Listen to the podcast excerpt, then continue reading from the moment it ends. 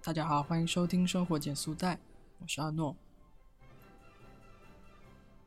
大家听到这期节目的时候，应该就是临近春节了，所以在节目的开头，先跟大家说一声春节快乐，牛年大吉。好，这是一个非常开心的开头。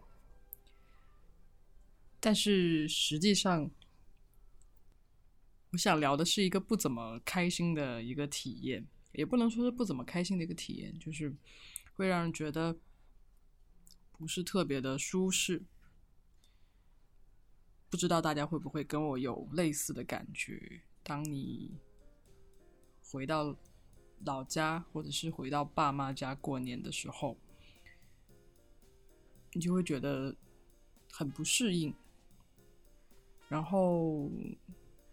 我又是一个比较有一点工作狂的人，所以我就希望在呃家里也会有一个工作空间。但是事实上，父母家是没有这样一个工作空间的，顶多就是拿一个梳妆台把东西清清，然后代替一个书桌。然后现在家里面书房已经摆满了摆满了杂物，所以无法使用。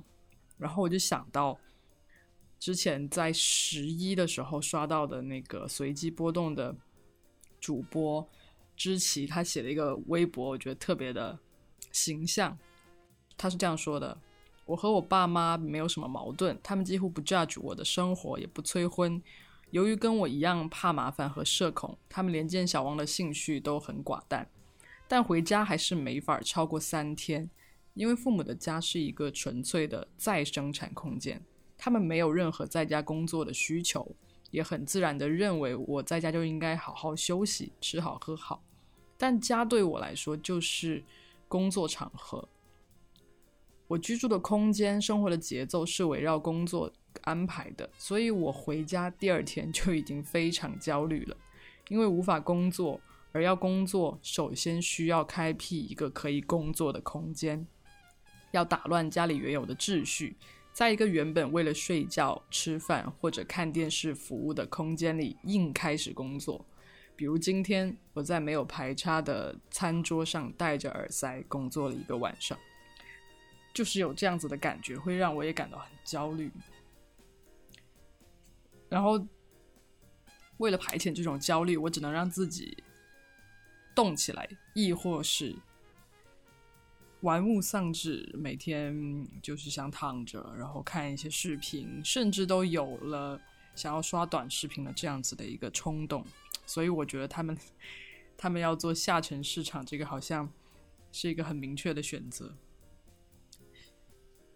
但是我也在想，为什么？嗯，其实还是回到了一个很熟悉的地方，然后之前也是在在家里待了很长的时间，然后也有在这样的。环境下进行过创作，啊，也有做一些相对来说比较有意义的事情吧。但是为什么又回来之后反而一下子适应不了了？而且其实我十月份的时候也回来过父母家，然后当时感觉也是挺好的，没有什么那种让人特别怠惰的感觉。所以我认为这应该是因为。要过年了，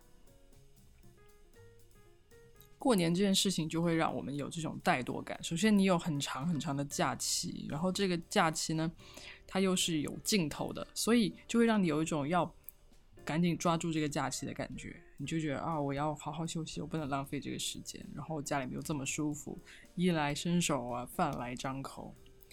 然后，嗯。其实你又对很多的过年的一些习俗啊不是特别感冒，所以你就会很容易进入到一个无意识的状态，就会觉得啊，我可以做一个摆件吗？就是你只需要安排我就好了。如果你需要我在那边坐着，我就在那边坐着，我可以玩手机，然后跟随一些流程就 OK 了。其实我过往的时候，过往过年的时候好像都是这个样子的。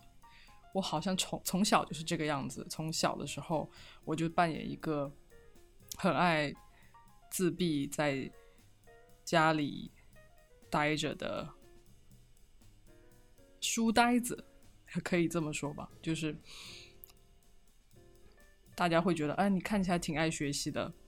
还在学生时代的时候，就会觉得，嗯，你这样躲起来没有关系，你可能是在做自己的事情。直到现在，也是一样的，大家都会默认我在做自己的事情，也其实不太会干涉我。但是我就会觉得，这个过年的感觉啊，它有一个巨大的范式跟规则，还是某种程度上限制了我。我不知道大家的感觉是怎么样的。特别是当你要回到一个更偏僻的、信号很差的一个老家的时候，你就会更加崩溃。这个时候就更加想要躲起来。然后，其实你没有特别多可以说话的人，嗯，当然这个也是有一些历史遗留的问题，因为平时。是因为平时在生活中就没有跟这些亲戚有太多的交流，我不能够评价这个事情的好坏，所以我也无法鼓励大家和 push 自己说，我一定要做一个嗯，在日常就要维系很多亲属关系，然后为了在春节的时候可以过一个很好的年，这样子的一个劝说，我好像也无法做到，只是说。我们是否可以探究出一个更舒适的方式来，呃，度过一个春节，然后是可以在这个巨大的范式跟规则中并存的，也不会影响到其他人的体验。然后接着回讲，回到要到一个很封闭的、很落后的地方过年。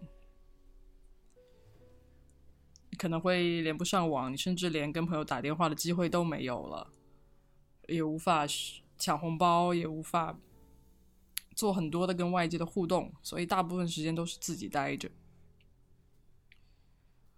然后我去年一度感到非常的抑郁，后来就觉得是不是自己给自己设的限制太多了，或者是说自己比较懒。所以会让自己好像是困在了一个地方。当然，你是完全可以走出去的。你可以起床之后就到一个地方待着，然后直到嗯一些一些事情、一些仪式需要你的时候，你再出现。然后你不需要说一直都待在同一个地方，也不需要说完全不跟其他人交流，完全屏蔽一些。家庭生活和一些情感的交互交换，我觉得我们还是可以做很多的尝试，然后很好的去规划一下我们如何在呃春节这样一个有巨大的传统约束的时节来有一些专属于自己的一些方式跟专属于自己的一些传统。因为其实我还是一个不太喜欢循规蹈矩的人，就是我如果一件事情要让我完全跟着某种标准走，我就会很难受，所以我必须要创造出一个属于自己的自己的，嗯，一个 routine，一个日常，一个应对这段时间的一个方法。所以最后我就给自己选了几本书，几部电影。然后缓存了一些之前没有时间看的综艺，就让自己能够在实在没有办法跟外界交流的时候，有一些选择是可以跟自己好好相处的选择。嗯，当然我并不鼓励大家都做一个摆件，我还是希望大家能够多走出门去，然后多与人交流。施展一下自己的影响力，我觉得这个还挺重要的。如果你想持续的过一个好年，那你就得持续的丰富你的人设。虽然我很不想用这个打比方，但是的确是这样子的。就如果你完全不跟其他人交流，大家其实也不认识你。严格来说，大家不认识你，因为如果一年只见一次的话，所以你必须要大胆的走出去，让。你的亲戚朋友认识你，然后不要担心他们会对你评头论足。当然，我觉得我的亲戚朋友算是非常好的了，就是他们也不会对我评头论足，然后他们也是非常关心我的，非常真诚的对待我的。所以我觉得其实，嗯，我跟他们关系还挺好的。还是鼓励大家去做一些这样的事情，去大胆的展示出自己是谁，因为这个事情是对你自己是有好处的。只要你，你也不需要太多的去担心别人对你的评价，或者是也展现出别人喜欢的样子。我觉得你就可以展现出你自己的样子，然后大家都会。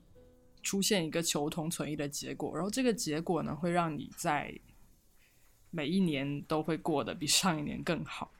所以，如果你想要过一个好年呀，你可以尝试的摆脱这种无意识的跟随春节传统，然后创造出自己的传统，然后不要有太多的自我设限，可以多做一些尝试。可以多做一些规划，让自己丰富起来，不要太懒惰。嗯，如果你太懒的话，其实我觉得我们反而没有很好的去把握这个节日。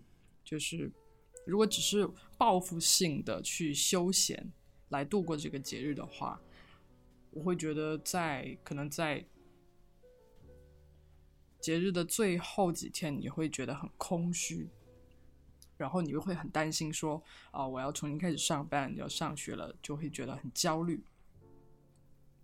所以，嗯，希望大家还是可以摆脱这种无意识的状态，因为我觉得好像我们很容易就会有进入到这样子的一种状态。说了这么多，都是希望能够帮助大家过一个好年，然后可以，嗯，把这个年越过越舒适。不要只做一个摆件。好，今天的节目到这里，生活减速带陪你慢下来，我们下期再见，拜拜。生活减速带由阿诺独立运营，是一档分享人生体验和社会观察的节目。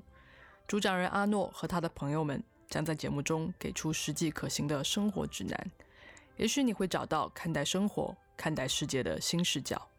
如果你喜欢我的节目，欢迎订阅和评论，也欢迎加入听众群，跟我们一起互动哦。